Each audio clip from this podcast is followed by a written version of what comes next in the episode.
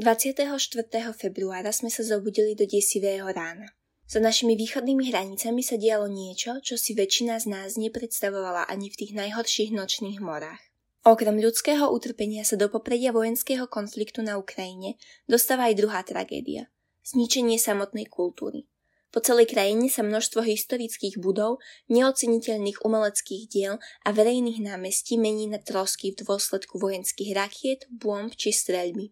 Ohrozené sú i zbierky mnohých múzeí a galérií, ktoré sa, ak je to ešte možné, stále aktívne snažia zachraňovať svoje archívy a exponáty. K ohrozeniu a škodám však dochádza aj napriek tomu a rovnako ako ľudské životy sa tak stráca i hodnota písaná umením a kultúrou krajiny. V najbližších dňoch sa v podcaste Kunstkamera pozrieme na dopady vojnového konfliktu na umenie z rôznych uhlov pohľadu. V predošlej časti sme sa pozreli na osudy ukrajinských umelcov. Dnes si povieme viac o zničených umeleckých dielach a o pokusoch na záchranu umenia a kultúry na Ukrajine.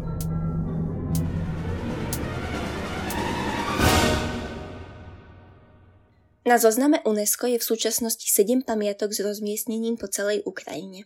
Katedrála Svätej Sofie v Kieve, historické centrum mesta Lvov, stanovište Struveho geodetického oblúka, Karpatské lesy, rezidencia bukovinských metropolitov v Černoviciach, starobylé mesto Chersonésos blízko Sevastopolu a drevené kostolíky cerkve v Zakarpatskej oblasti. Všetky tieto pamiatky sú zjavne vo vážnom ohrození a okrem nich aj mnohé ďalšie významné pamiatky boli už poškodené alebo dokonca aj zničené. V severovýchodnom Charkove ruskí útočníci zasiahli viacero pamiatok, vrátane rozľahlého námestia Slobody, kde sa nachádza Džerprom alebo inak Palác Priemyslu, impozantná konštruktivistická budova z roku 1928, ktorá je v súčasnosti na predbežnom zozname UNESCO, kde sa nachádzajú pamiatky, ktoré by sa mali v budúcnosti zaradiť na zoznam svetového dedičstva. Nedaleké Charkovské štátne akademické divadlo opery a baletu a vedľa stojaca Charkovská filharmónia boli taktiež silno zasiahnuté a zničené. Po celej Ukrajine sa týmy snažia o ochranu dôležitých pamiatok. Z arménskej katedrály v Lvove bola odstranená socha Ježiša Krista pochádzajúca zo stredoveku, čo sa stalo prvýkrát od druhej svetovej vojny. Socha bola prevezená a uložená v protileteckom kryte. Ďalšie sochy v historickom centre Lvova boli zabalené do protipožiarnej izolácie. Ukrajinské veľvyslanectvo pri Svätej stolici aj Ukrajinská katolícka hlavná archieparchia v Kieve Galiči oslovili Rusko, aby nebombardovalo katedrálu Svätej Sofie, zlatom zdobený komplex v Kieve, ktorý je na zozname UNESCO a pochádza z 11. storočia. Ukrajincov ničenie kultúrnych pamiatok armádou silno zasahuje. Oxana Pelenska, novinárka ukrajinskej služby Rádia Slobodná Európa, nazvala stratu Prymačenkovej obrazov, ktorej sa budeme venovať neskôr, genocídou umenia. Takéto útoky sa podľa nej rovnajú pokusu o vymazanie samotnej ukrajinskej kultúry. Ako inak by sme to mali nazvať, povedala. Je to ničenie histórie a pamäti ukrajinského národa. Takto to berieme. Takto sa na to pozerá ukrajinský ľud. Počas ruskej invázie údajne zhorelo aj múzeum v dedine Ivankov pri Kieve. Pri požiari sa malo zničiť aj 25 diel ľudovej umelkyne Marije Prymačenko. Malé múzeum malo v rámci svojich zbierok 25 diel ukrajinskej umelkyne, ktoré boli údajne všetky zničené. Múzeum, ktoré bolo založené v roku 1981, mali podpáliť invazívne ruské sily. Podľa niektorých zdrojov však miestny obyvateľ vbehol do horiacej budovy a 10 veľkoformátových obrazov údajne zachránil. Tieto informácie však nie sú potvrdené. Prymačenko, ktorá sa narodila v roľníckej rodine a zomrela v roku 1987 vo veku 88 rokov, strávila celý život v dedine nedaleko Ivankova. Jedna z najznámejších maliarok v krajine, čerpala vo svojej tvorbe z miestnej mytológie a folklóru a vyznačovala sa zobrazovaním fantastických zvierat, z ktorých mnohé sa jej zjavovali v snoch. Niekoľko jej diel sa objavilo na ukrajinských poštových známkach a v roku 1966 jej bolo udelené najvyššie ukrajinské kultúrne vyznamenanie Ševčenkova národná cena. Jej pestrofarebné obrazy obdivovali dokonca aj umelci ako Pablo Picasso či Marc Chagall. Na ocenenie jej prínosu v oblasti ľudového umenia bol rok 2009 UNESCO vyhlásený za rok Marie Prymačenko. Najväčší súbor prác maliarky, približne 650 kusov, sa nachádza v Ukrajinskom národnom múzeu úžitkového ľudového umenia v Kieve. Pravoslavný kresťanský kláštor Sviatohirsk na východe Ukrajiny poskytol útočisko stovkám miestnych civilistov potom, čo toto kľúčové náboženské a historické miesto v sobotu 12. marca len ovlások uniklo zničeniu ruskou bombou. V dôsledku sily výbuchu boli z kostola vytrhnuté okenné rámy a budova katedrály utrpela vonkajšie škody, keďže bomby dopadli len 50 metrov od nej. Počas náletu sa viac ako 500 ľudí, mníchov a miestnych obyvateľov ukrylo v pivniciach kláštora. Kláštor Sviatohirsk sa nachádza na zalesnenom svahu nad riekou Doniec a pochádza zo začiatku 17. storočia. Súčasné budovy boli postavené prevažne v 40. rokoch 19. storočia z prostriedkov ruskej rodiny kniežete Potiomkina, pričom katedrála bola vysvetená v roku 1868.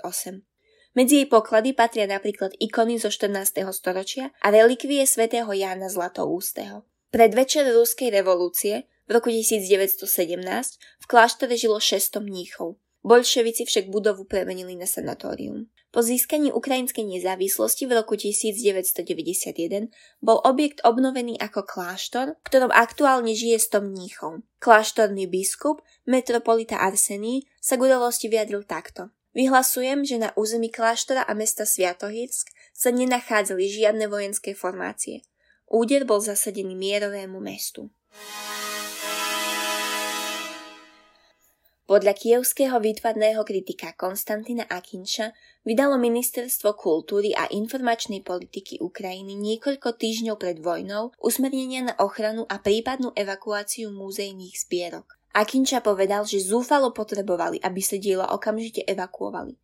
"Náš prezident je hrdina, ale toto bolo ešte v čase, keď hovoril, že nie je dôvod na paniku, že k žiadnej invázii nedôjde. Úrady zabránili evakuácii umeleckých diel, pretože sa báli, že to vyvolá paniku." Aktuálne sa hovorí o snahách, ktoré sa vyvíjajú v niekoľkých tisícoch ukrajinských múzeí. Prebiehajú urýchlené pokusy o vytvorenie digitálnych súpisov diel pre prípad, že by padli do ruských rúk. Taktiež prebiehajú pokusy premiestniť diela na neznáme miesta. Dokonca vraj zamestnanci múzeí v niektorých prípadoch spia zabarikádovaní v pivniciach s najvzácnejšími umeleckými dielami vedľa seba, pripravení ich brániť. Ukrajinské mestá a múzeá sa teda v súčasnosti snažia zachrániť, čo sa dá. V regiónoch, kam sa ešte vojska nedostali, pracovníci a pracovníčky múzeí, reštaurátori a reštaurátorky presúvajú zbierky do bezpečných úkrytov. Okrem samotných architektonických pamiatok sú najviac ohrozené exteriérové sochy, v súčasnosti balené do ochranných materiálov, ktoré síce nezabránia ich rozpadu pri priamom útoku, ale aspoň udržia všetky časti pokope pre prípadnú rekonštrukciu a reštaurovanie diel. Zabezpečujú sa taktiež vitrážové okná kostolov, ktoré by tlakové vlny výbuchov určite nevydržali. Oleksandra Kovalčuk, riaditeľka Múzea umenia v Odese, povedala, že zamestnanci a zamestnankyne múzeí môžu urobiť naozaj len málo. Pre obmedzené prostriedky mnohé inštitúcie nie sú vybavené ani protipožiarnymi systémami, takže ak by došlo k vypuknutiu ohňa, múzeá by pravdepodobne zhoreli spolu s artefaktmi, ktoré sa v nich nachádzajú. Ukrajinský minister kultúry Oleksandr Tkačenko vydal požiadavku, aby bolo Rusko zbavené štatútu člena UNESCO a nebolo hostiteľskou krajinou 45. zasadnutia Výboru svetového dedičstva, keď sa po útokoch na kultúrne pamiatky vyjadril takto: "Ruský ozbrojený útok na Ukrajinu v súčasnosti ničí mnohé miesta civilného a kultúrneho dedičstva na Ukrajine. Nespočetné množstvo historických a architektonických pamiatok a archeologických lokalít je ohrozených delostreleckým ostreľovaním a nekontrolovaným pohybom ťažkých vojenských nákladných vozidiel. Ruská federácia od roku 2014 systematicky porušuje medzinárodné humanitárne právo a medzinárodné dohovory o ochrane kultúrneho dedičstva, najmä na Krymskom polostrove. Jeho činy už poškodili starobilé mesto Tavria Chersonésos, zapísané na zoznam svetového dedičstva, Bahčisarajský palác krymských chánov, ktorý je na predbežnom zozname, a iné miesta kultúrneho dedičstva." Kultúrna organizácia OSN uviedla, že pracuje na čo najrýchlejšom označení kľúčových historických pamiatok a lokalít na Ukrajine charakteristickým emblémom Hágskeho dohovoru z roku 1954, ktorý je medzinárodne uznávaným signálom na ochranu kultúrneho dedičstva v prípade ozbrojeného konfliktu. UNESCO tiež uviedlo, že sa snaží zorganizovať stretnutie s riaditeľmi múzeí v celej krajine s cieľom koordinovať ochranu múzejných zbierok a kultúrneho majetku. Vo vyhlásení sa uvádza, že bude monitorovať aj škody na kultúrnych pamiatkách prostredníctvom analýzy satelitných snímok. Musíme chrániť toto kultúrne dedičstvo ako svedectvo minulosti, ale aj ako nositeľa mieru pre budúcnosť, ktoré je medzinárodné spoločenstvo povinné chrániť a zachovať pre budúce generácie, uviedla vo vyhlásení generálna riaditeľka UNESCO Audrey Azoulay. Podľa BBC zasiahla ruská raketa 1. marca v meste Charkov historickú vládnu budovu a poškodila aj budovu opery a koncertnú sálu. Podľa fotografií, ktoré zverejnila ukrajinská štátna tlačová agentúra Ukrinform, ostreľovanie 2. marca poškodilo aj pravoslávny chrám, katedrálu Nanebovzatia Panny Márie v centre Charkova. Agentúra uviedla, že boli zničené vitráže a dekoratívne prvky. UNESCO odsúdilo aj raketový útok, ktorý zasiahol pamätník holokaustu Babyniar v Kieve, miesto jedného z najväčších masových strieľaní židovského obyvateľstva počas druhej svetovej vojny.